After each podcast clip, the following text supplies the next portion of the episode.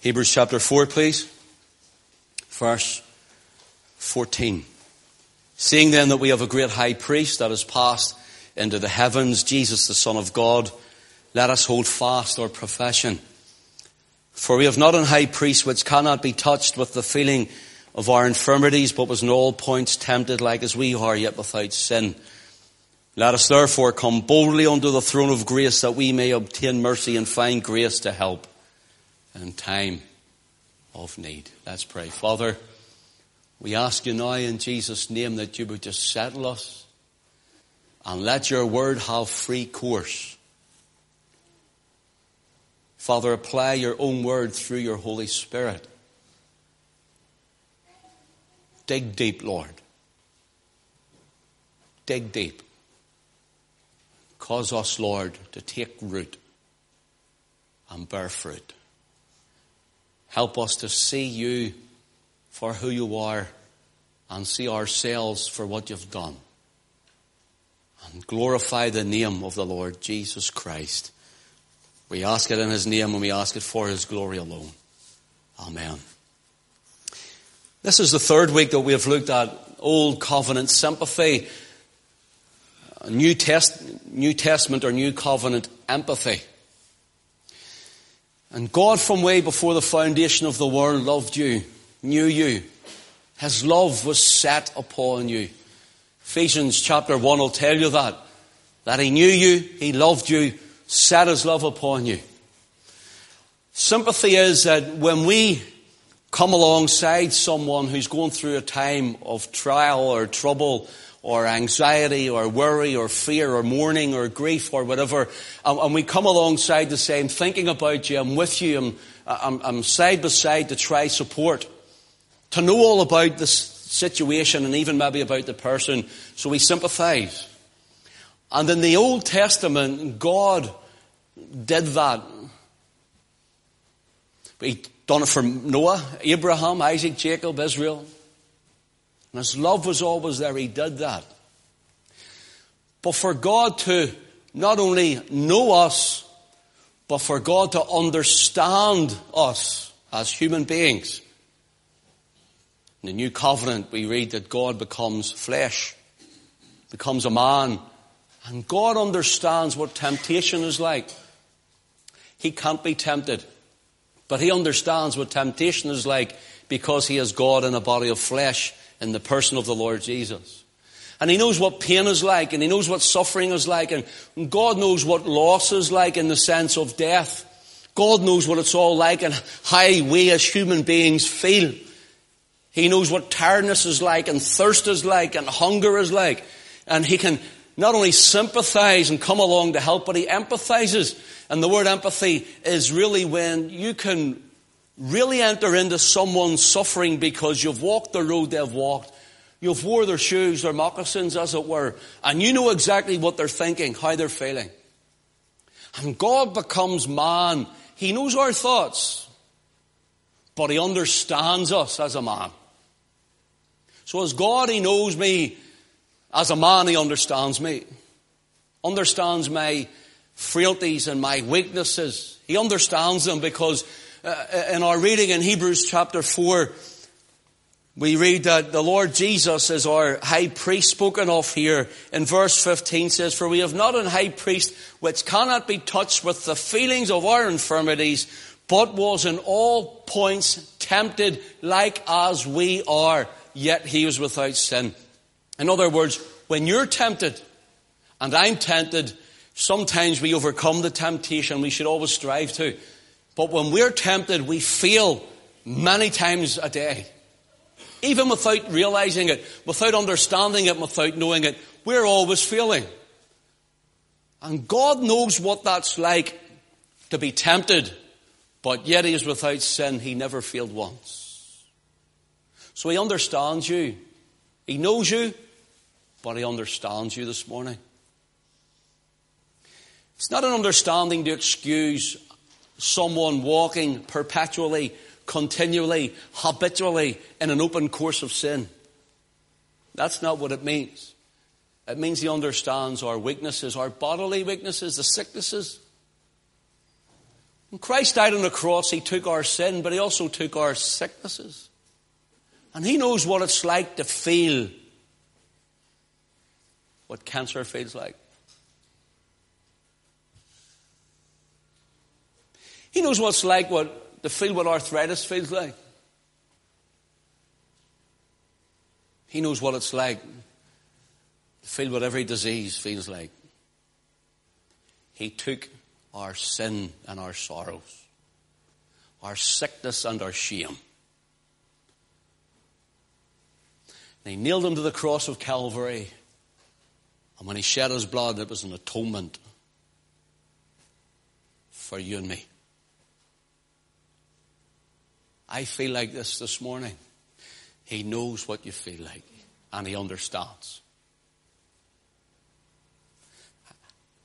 I've failed him. He knows the frailties of the flesh and he understands.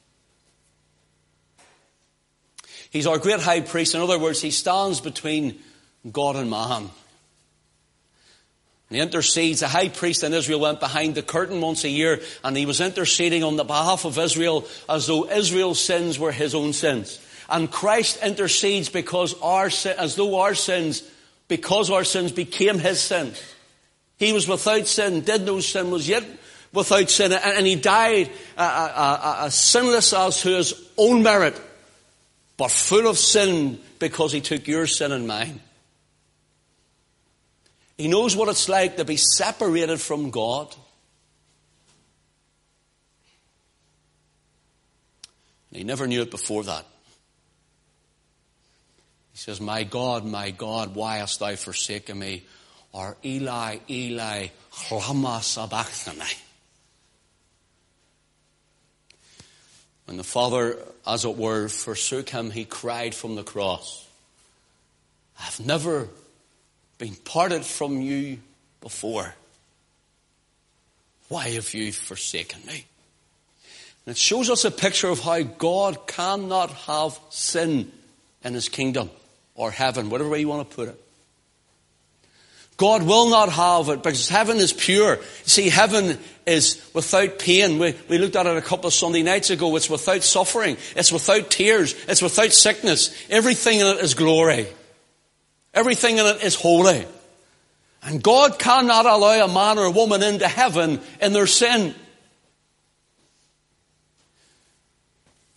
Our great high priest, he stands interceding for us, as it were, as though our sins are his. And the high priest also shed blood, and his own blood was shed. That is the Lord Jesus Christ. There was an animal's blood, a lamb was shed, uh, and it was applied to the mercy seat of the Ark of the Covenant. And God saw the blood and says, There's been an animal has shed its blood, a, a, perfect, a sinless, a, a pure animal shed its blood. And since that, since that had happened, Christ, the Lamb of God, sinless and pure, shed his blood. That when God looks at me and God looks at you, who are in Christ, saved, born again, trusting in him, God sees nothing but the blood. And I say this morning, the difference, I've said it before, let me say it again the difference between the flesh of any other man and my own flesh, there's none except this that mine has been redeemed by the Lord Jesus Christ and is simply waiting for its change.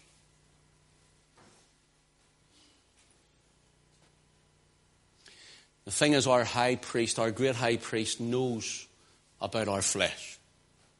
I want to show you something. We've been looking at how God is always more willing to save the lost than the lost are willing to be saved because they're dead to God. They have no understanding. They don't want to know Him.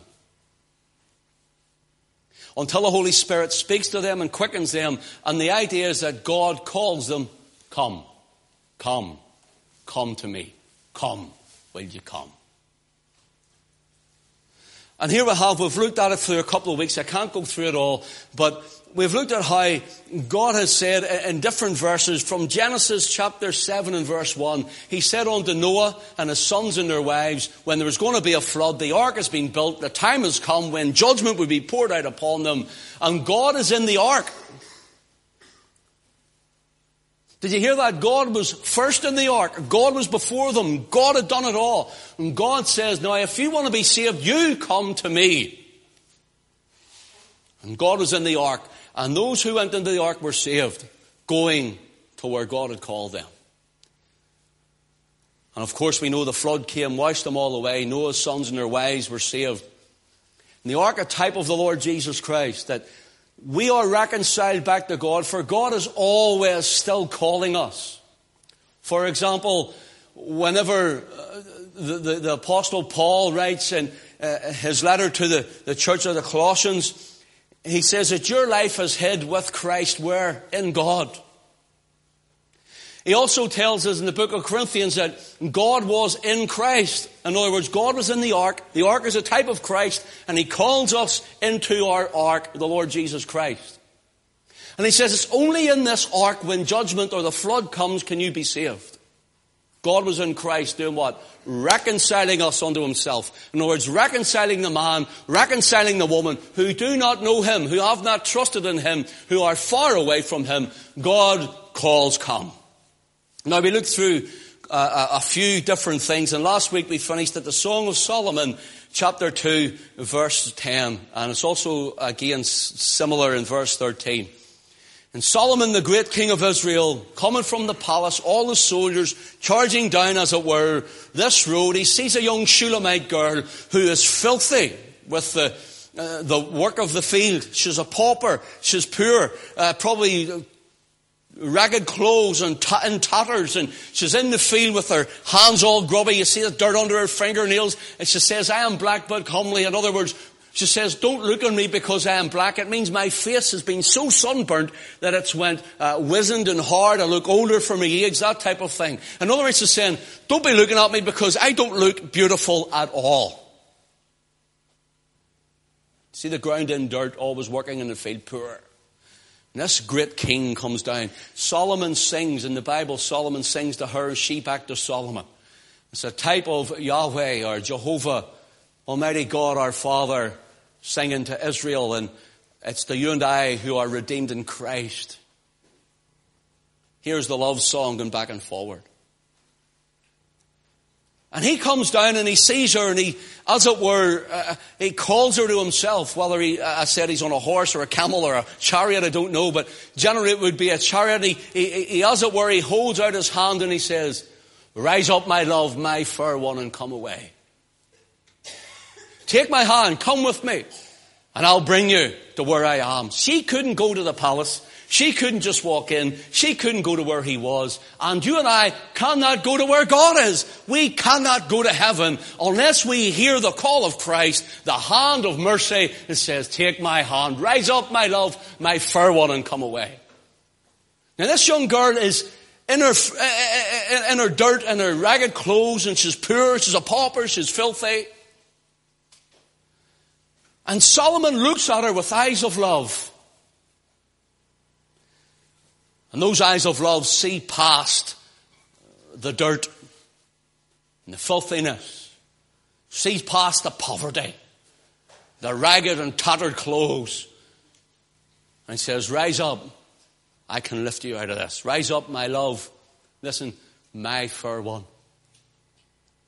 You see, God sees that man and woman, maybe they're an alcoholic now, or maybe they're a drug addict, or maybe they're a paramilitary, or maybe they're, they're, they're, they're fornicating, or maybe they're a prostitute, or maybe they're just a, a simple person, church going, unsaved man or woman who, who, who think they're self righteous, and when they hear the call of God and they come to Him, God sees not who they are in their sin, He doesn't see them in their addiction, He sees past it all and he sees the beauty of them. He says, To me, you're fair. And Lord, you're beautiful. Lord, look at me. Solomon, great king, look at me. I'm filthy. In fact, you know what she says? I'm doing this by memory now. Song of Solomon, chapter 1, about verse 4, 5 maybe. She says that I am like the tents of Kedar as the curtains of Solomon. In other words, she's saying the tents of Kedar were, they were like the traveling community of that day, and they had big tents, started off as white linen, and every time they put it up, they could stay for a day, a week, a month, a year, ten years, but they took it down, and they carried it across the desert, and they put it up, and they done the same all their life. And it became weather beaten, and tattered, and torn, and dirty, and, and ground in dirt was in it. And it became from white to tarnished to almost a, a dirty black colour. And she says, I am as the tents of Kedar. But when she's singing the song, she's looking back because she's taken the offer to come to him. And he's brought her into his palace. He's cleaned her up. He's fed her. She's looking healthy. She's looking gloriously beautiful. And she says, I was like the tents of Kedar. And she sees these glorious curtains in the majestic palace of Solomon. She says, I was as the tents of Kedar, but now I am as the curtains of Solomon. Such is the difference between a man and a woman who are in their sin when they get saved and God sanctifies them and fills them with the Spirit, and He's cleansed them with the blood of Jesus. And as the Shulamite says, I am my beloved's and my beloved is mine. They fall in love with Jesus and they start to walk with Him and serve Him. And they see eventually what God sees in you from when you were in your sin. God doesn't see you worthless useless. God doesn't see you the way you even see you.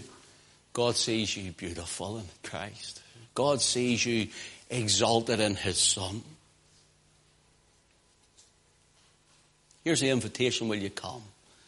But the Shulamite say, I am my beloved, and he is mine, and his banner over me is judgment. No, he does not. She knows him now.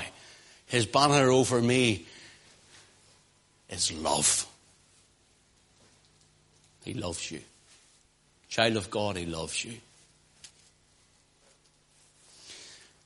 I want to look at this and we'll wrap that up because we did sing longer this morning and it's taken a lot of time up, but that's the way the Lord wanted it to be. So, turn with me, if you will, to Isaiah chapter 1. Isaiah chapter 1, please. Uh, this is a verse that we hear from gospel pulpits all over the country. And by the way, that's okay what they're doing with it. It's fine. But one little verse, let your eye please run down to verse 18. Isaiah chapter 1 verse 18. Here's the invitation, come now. Hmm. Come when you get home. No, it doesn't say that. Come tomorrow. Doesn't say that either. Come next week. Doesn't say that. The invitation is, God says to you, come. Come now, let us reason together, saith the Lord. Though your sins be as scarlet, they shall be white as snow. Though they be red like crimson, they shall be as wool. And we know the sins like scarlet and red like crimson is Israel in their sin. And God was saying to them, You've brought other gods into the nation. God was saying, You've, you've worshipped other things. God was saying, You're, you're very sinful in your ways. You're, I've loved you and you, you just keep turning my love away. I keep calling you and you keep walking away from me. And God gives a picture here, an idea of something. That their sin here in, in Isaiah 1 and 18 gives the idea going back to Leviticus We'll not look at it this morning. I'll tell you about it and you can read it when you go home. Going back to Leviticus chapter 13. And people had to go to the high priest if they had a skin rash. Maybe psoriasis or they weren't sure what it was. White flaky skin. They went to the high priest and they had to show it. And God sets out in order, in order to keep health in the nation, He sets out in order what to look for medically. And how this could turn to leprosy. And when you go home read Leviticus chapter 13, it's a bit of a conundrum. And you will read the word white coming up all the time. White, white, white. And if it's white and it stays white and it doesn't spread, it's not leprosy, you're cleansed. There's a, uh, there's a cleansing program then in chapter 14 of Leviticus. And here the Lord is bringing this and saying, look, you see the way your diseases come on you. Do you see the way the skin rash comes? Do you see the way leprosy comes? Or maybe it's not leprosy and you need to know if it is leprous. You see the way you have to go to your high priest.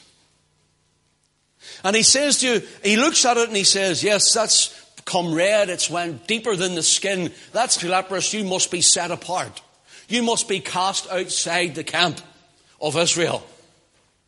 Well, the Lord says, listen, your sin looks like that to me. God says, Your idolatry looks like that to me. In fact, when I look at the, you as a nation,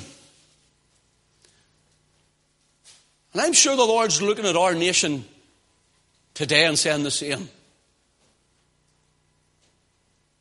When I look at you as a nation, he says, I see a leper. When I look at you as an individual, I see a leper. I see someone who must be cast out. I see someone who can't come into the company of my people to worship me. I see someone who, who, who, who's got a, such a disease that'll bring forth death and destruction. That's what God's saying here. He says, but uh, come to me. But Lord, you're telling me we have to be put outside the camp. We're outcasts. The Lord says you are. If you stay in your leprosy, you'll be outside the kingdom. But if you come to me, here's His mercy and here's His grace. Remember what I told you the other week in this? Mercy is when we do not get that which we do deserve. Okay?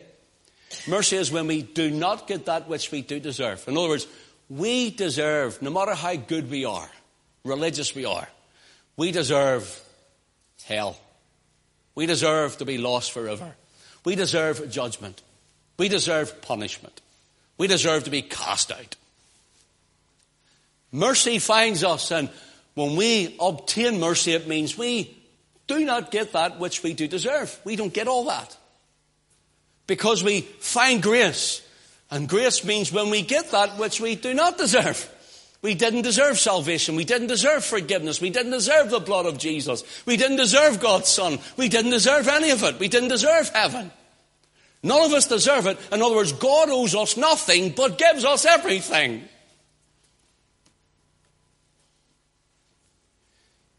Gives us everything freely. It's grace. And he says, Come to me, let us reason together, saith the Lord. Here's grace and mercy. He says, Look, I should keep you outside the camp. That's what you deserve. In other words, I should let you stay in your sin and not call you.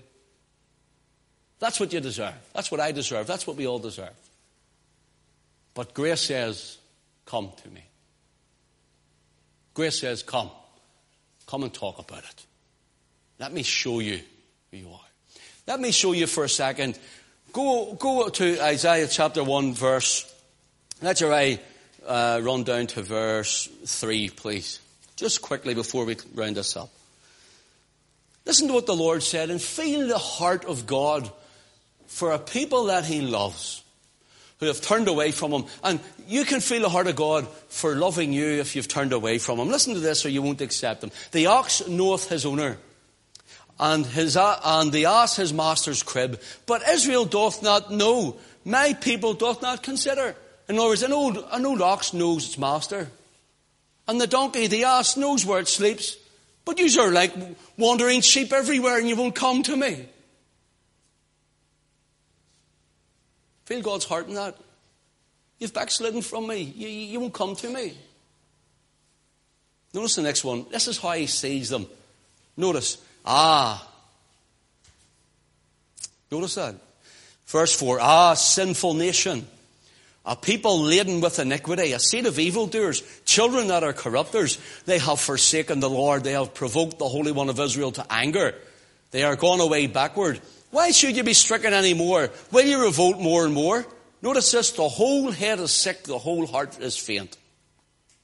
From the sole of the foot even to the head there is no soundness in it, but wounds and bruises and putrefying sores. They have not been closed, neither bound up, neither mollified with ointment. You know what God says? I see you as a leper who's falling apart, full of sin, full of sickness. I see you in the realm of death.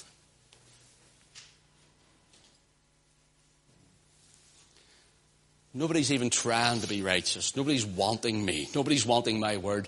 I see you like that.